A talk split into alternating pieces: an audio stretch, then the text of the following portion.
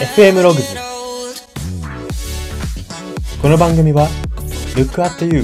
ログズの提供でお送りします。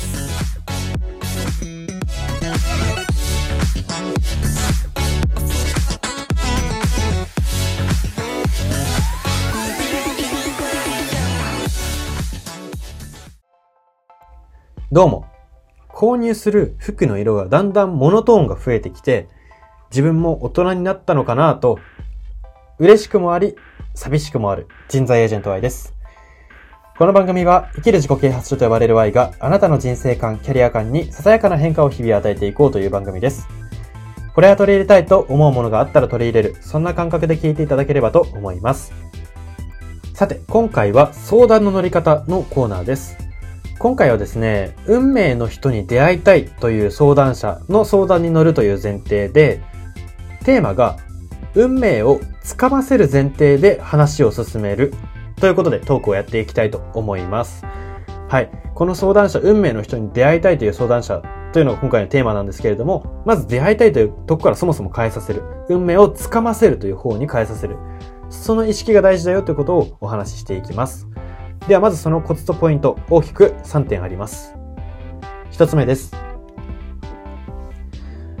徐々にでいいので、運命が降ってくるということを諦めさせるということです。運命の人に出会いたいと言ってくる人っていうのは、出会いたい。掴みたいじゃないんですよ。自分が頑張って掴みたいじゃなくて出会いたいなので、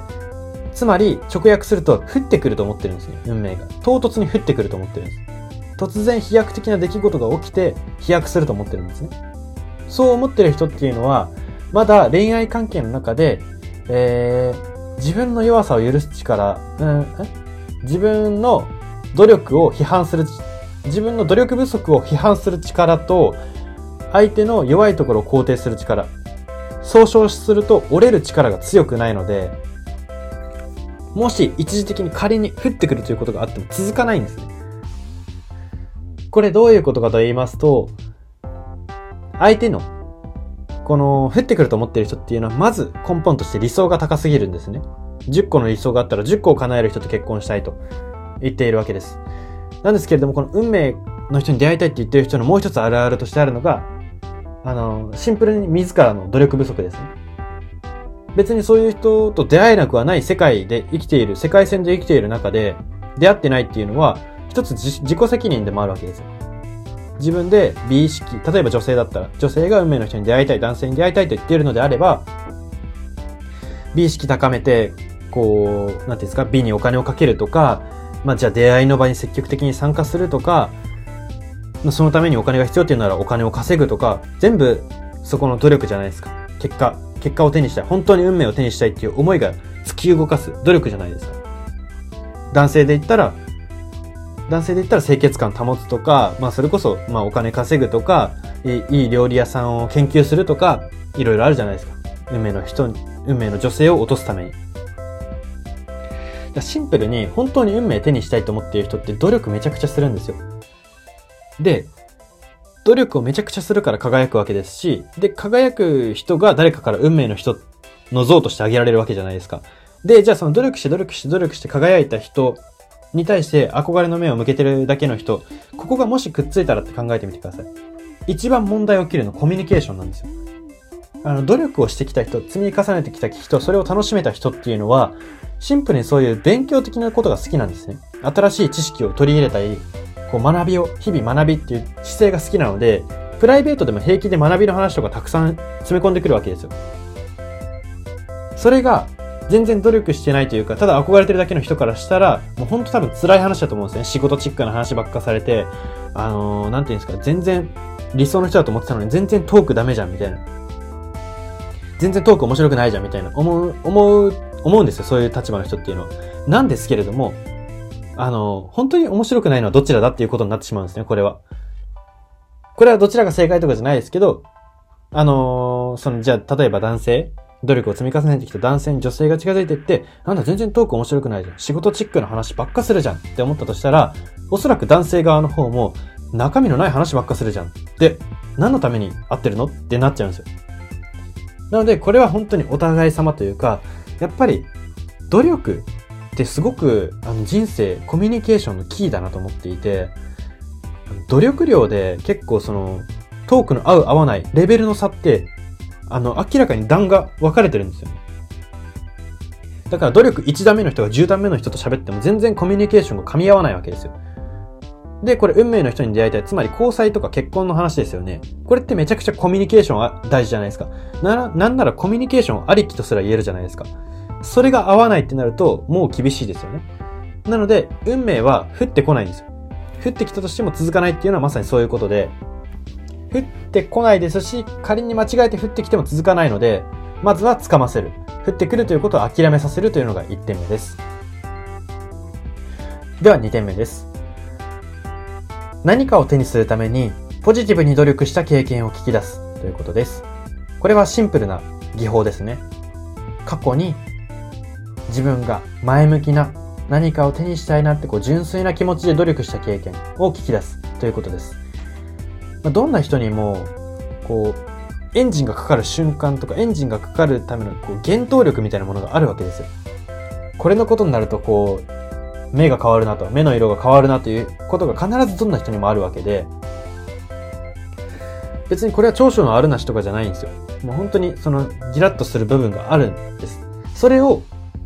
どこで発揮する人なのか、どこでその原動力を感じ、ビビッと感じて走り出せる人なのかっていうのを捉える。えー、捉えてもらうことも大事ですし、こちらが捉えてあげることもまた大事ですね。で、こ、で、そこで、その原動力を掴んだら、その上でその原動力で、こう、今にも走り出し出しそうな相手に対して、運命を掴むってとこに行ってらっしゃいってゴールのピンを立ててあげることがこちらの仕事なんですね。運命を掴むっていうところまで努力してきなさいって言って、そこに GO って言って送り出すのが、こちら相談を受ける側の仕事なわけです。つまりこの、わかりやすく言うなれば、あの、某、教育、教育会社っていうんですかね。教育教室の CM である、やる気スイッチってやつですね。や、相談を、この手の相談を受ける、受け手に必要なこと、意識っていうのは、やる気スイッチを押してあげて、その上で、じゃあやる気スイッチが走っ、じゃあ目の前で友達のやる気スイッチを押してあげて、よし、やってやるぞってこう、パワーがみなぎってる状態で、さあ、どこに行けばいいってなってるんですよ。これをやる気スイッチを押してさようならって言うと変な方向に走っていってしまって、また崩壊してしまっ、なんかこう、何かがいろいろ崩壊してしまうことがあるので、スイッチを押してあげることは大事ですけれども、その後ちゃんと方向づけてあげて、運命をつかむって方向に行ってらっしゃいと。あの人との運命をつかむってとこに行ってらっしゃいと、ゴールのピンまで立ててあげることが、こちらのできることですし、必要な、やってあげるべきことだと言えます。では最後、3点目です。主人公の意識を植え付けるということです。物語の主人公で、ただ待ってるだけで何もしないけど運命が降り続けてなんかなったなっていうキャラってまずいないじゃないですか。で、自分の人生っていうのは言わずもがな主人公が自分なわけで、つまり行動の責任者とか、えー、言動の責任者、うん、人生の責任者、すべて自分なわけじゃないですか。なので、このただ待ってるっていう他者責任、他責っていうのを物語の主人公はしないわけですよね。で、主人公が運命的な人とか、出来事、何か夢とかに出会う物語っていうのは、それ以前に主人公が必ず努力をしてるんですよ。主人公が努力をして積み上げてる。つまり、このタイトルに寄せるならば、運命をつかみに行っているんですね。運命をつかみに行くのは、主人公の仕事です。どんな物語でも、土定番です。主人公はつかみに行くから面白いんです。つかみに行く道のりでいろんなハプニングとか困難があるから物語って面白いんですよ。なので、まずは、相手に対して、自分、あなたは主人公だよという意識を植え付けた上で、主人公ってそんな待つっけっていうところを、こう、は、会話で考えさせていくことが大事だというふうに言えます。はい。そんな感じで、コツポイントはここまでにして、ここからは人生観、キャリア観に転用するとどういうことが言えるのか、その考え方のポイントを大きく3つご紹介していきます。1つ目です。努力なく何の妥協もなく手に入る幸せは思っているほど幸せと感じづらいということです。自分が努力もしないし、妥協、でも理想の妥協もしないし、待ってるから運命を降ってきてって言って、もしじゃあ仮にそれで手に入ったとします。そういう存在が手に入って、もう何の不自由なく暮らせたとします。でも不思議なことに人っていうのはその状況に陥ると幸せと感じないんですよね。なんでだと思いますか？それは、やりがいがないからやりがい、生きがいがないからなんです。あなた何にも頑張らなくていいよって言われたら、まあ気が楽になって嬉しいと思った人もいるかもしれません。思う人もいるかもしれませんけれども、それが一生続くとしたらどうですか？一生続くかもしれないと頭をよぎったらどうですか？幸せじゃないですよね。つまりそういう運命に関してもそういうことで、努力なく何の妥協もな、何の妥協もなく手に入る幸せっていうのは実際に体験してみると、え、自分って何やってるんだこれってなってしまうんですよね。自分、なんか、なんて言うんですかね、その寿命までをただ過ごしてる感じだなと。もうみんなに全部やってもらって、じゃあ本当にあなたは何もしなくていいんだよ、世話してあげるって言って、あれもこれもしてもらって、っていうと、不思議なことに人は不幸せ、不幸せとまではいかなくても、なんだ、なん、これ何って感じてしまうわけですね。なので、この運命をつかむっていうことに対して、うん、なんていうんですかね、こう、億劫だなって思ってる人もいるかもしれないですし、この運命の人に出会いたいという相談を持ちかける人の中にはそういう人も多々いるかもしれません。ですけれども、まずこの掴むってことは、一つやりがい、掴ませる、運命を掴みに行くっていうのは一つ人生のやりがいですし、そのやりがいがあるから人生は輝くんだよっていうところを、まず、あの、なんていうんですかね、認識させてあげることが大事だと言えます。では、ポイント二つ目です。運命と幸せは手に入れる方法が似ているということです。何、この手に入れる方法はじゃあどういうことかというと、気づくことで手に入れるというところです。ここが共通してるんですね。運命と幸せです。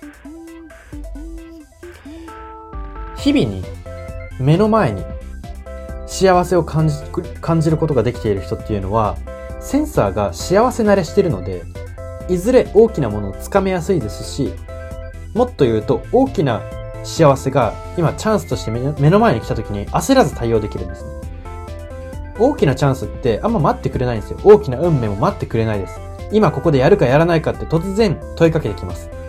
じゃあ、幸せとか運命を感じ慣れてない人はどうするかっていうと、あたふたしてしまうんです。どうしようどうしよう。大きなやつ本当に来てしまった。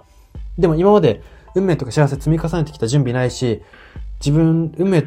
運命の人に出会うとか、運命の出来事になんか幸せにしてもらうとか、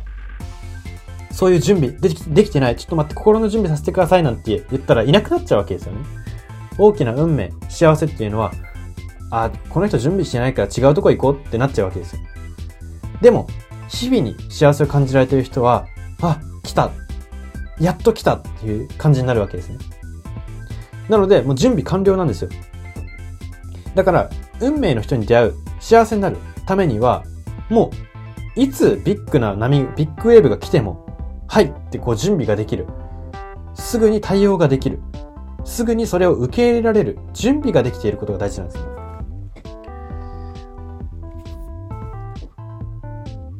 だから、道端に咲いている小さな花を見つけて、今日幸せだってなる人と、いやもうほんと1億円ぐらい稼がないと自分幸せになれないわって言ってる人が、では、大きな幸せのチャンスが来た時、大きな運命のチャンスが来た時、明らかに対応変わるんですね。だから、この運命、幸せ慣れをしておくっていう意味でも、やはりこの運命をつかませる、つかみに行くっていう、この意識で生きていることが大事だと言えます。では最後3点目です。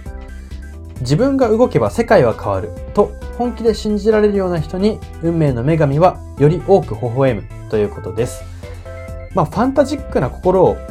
失わないと言い換えることもできますね。やっぱり大げさに言えば、こう自分の目の前の世界一つ変えられないというか、自分の目の前の世界すら誰かに作ってもらっ、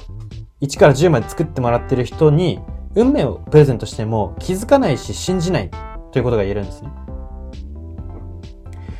じゃあ自分が運命の女神だと思ってください。自分が運命の女神目線だとして、目の前にこうくよくよして、目の前を人に任せて、目の前の世界を全て人に任せている。目の前の幸せ運命っていうところを全て人に任せているのにうまくいかないと、それを人のせいにしている人がいたとして、そこに大きな運命のプレゼントが自分を抱えてるとします。プレゼントしようって思いますか？少なくとも私は思わないんですけれども、なんでこれ思わないかっていうと気づかないし信じないから。大きなものを実際に渡すことはできます。できますけれども、いやいや、どうせまたこれ、なんかトラップでしょとか、これなんか、ドッキリとかでしょとか、そうやって、これは例えの話ですけど、例えの言い回しですけれども、そういう感じで信じないんですよね。ことわざで言うなれば、馬に念仏、耳に、ん耳？猫に小判とか、そういうところがドンピシャだと思うんですけれども、猫に小判を与えてもその価値には気づかないわけじゃないですか。で、運命の女神としてやっぱり価値に気づいてくれる人、ビビッと反応してそれを活かしてくれる人に渡したいので、やはりそうなると、自分の目の前の世界は変えられる、自分で変えられるって思ってる人に、うん、変えられるよってこう、さらにパワーを授けたくなるわけじゃないですか。その人のパワーを拡張するための武器を上げたくなるわけじゃないですか。なので、そういう自分が女神目線で考えることも大事だなっていうふうに思いますし、この自分が動けば世界が変わると本気で信じられるような人。自分次第で自分の目の前の景色が変わるんだって考えられる人と、そしてそれを行動に移せる人。これが、より多くの運命とか幸せのチャンスを、あの、受け取れる人だと言えます。はい。そんな感じで今回は以上になります。今回は相談の乗り方のコーナーで、運命の人に出会いたいという相談者に対して、運命をつかませる前提で話を進めるというテーマを特集しました。FM ログズ、今回の放送は以上になります。いかがだったでしょうか？皆さんは運命を信じますか？この運命信じる信じないっていう論争はすごくいつの時代も盛り上がってるなっていう印象があるんですけれども、私自身は、まあ、信じる信じないは自由としても信じた方が、こう、人生がドラマっぽく見えたりとか楽しい、面白いかなっていうふうに思っています。まあでもそれは本当になんか人生にファンタジックなところを求めている人か、まあ、リアリティを求めている人かっていうところの差なので、まあ、それぞれかなというふうに思いますが、私はファンタジックな方が好きです。はい。そんな感じで今回は終わりにしたいと思います。ここまでのお相手は、おいでした。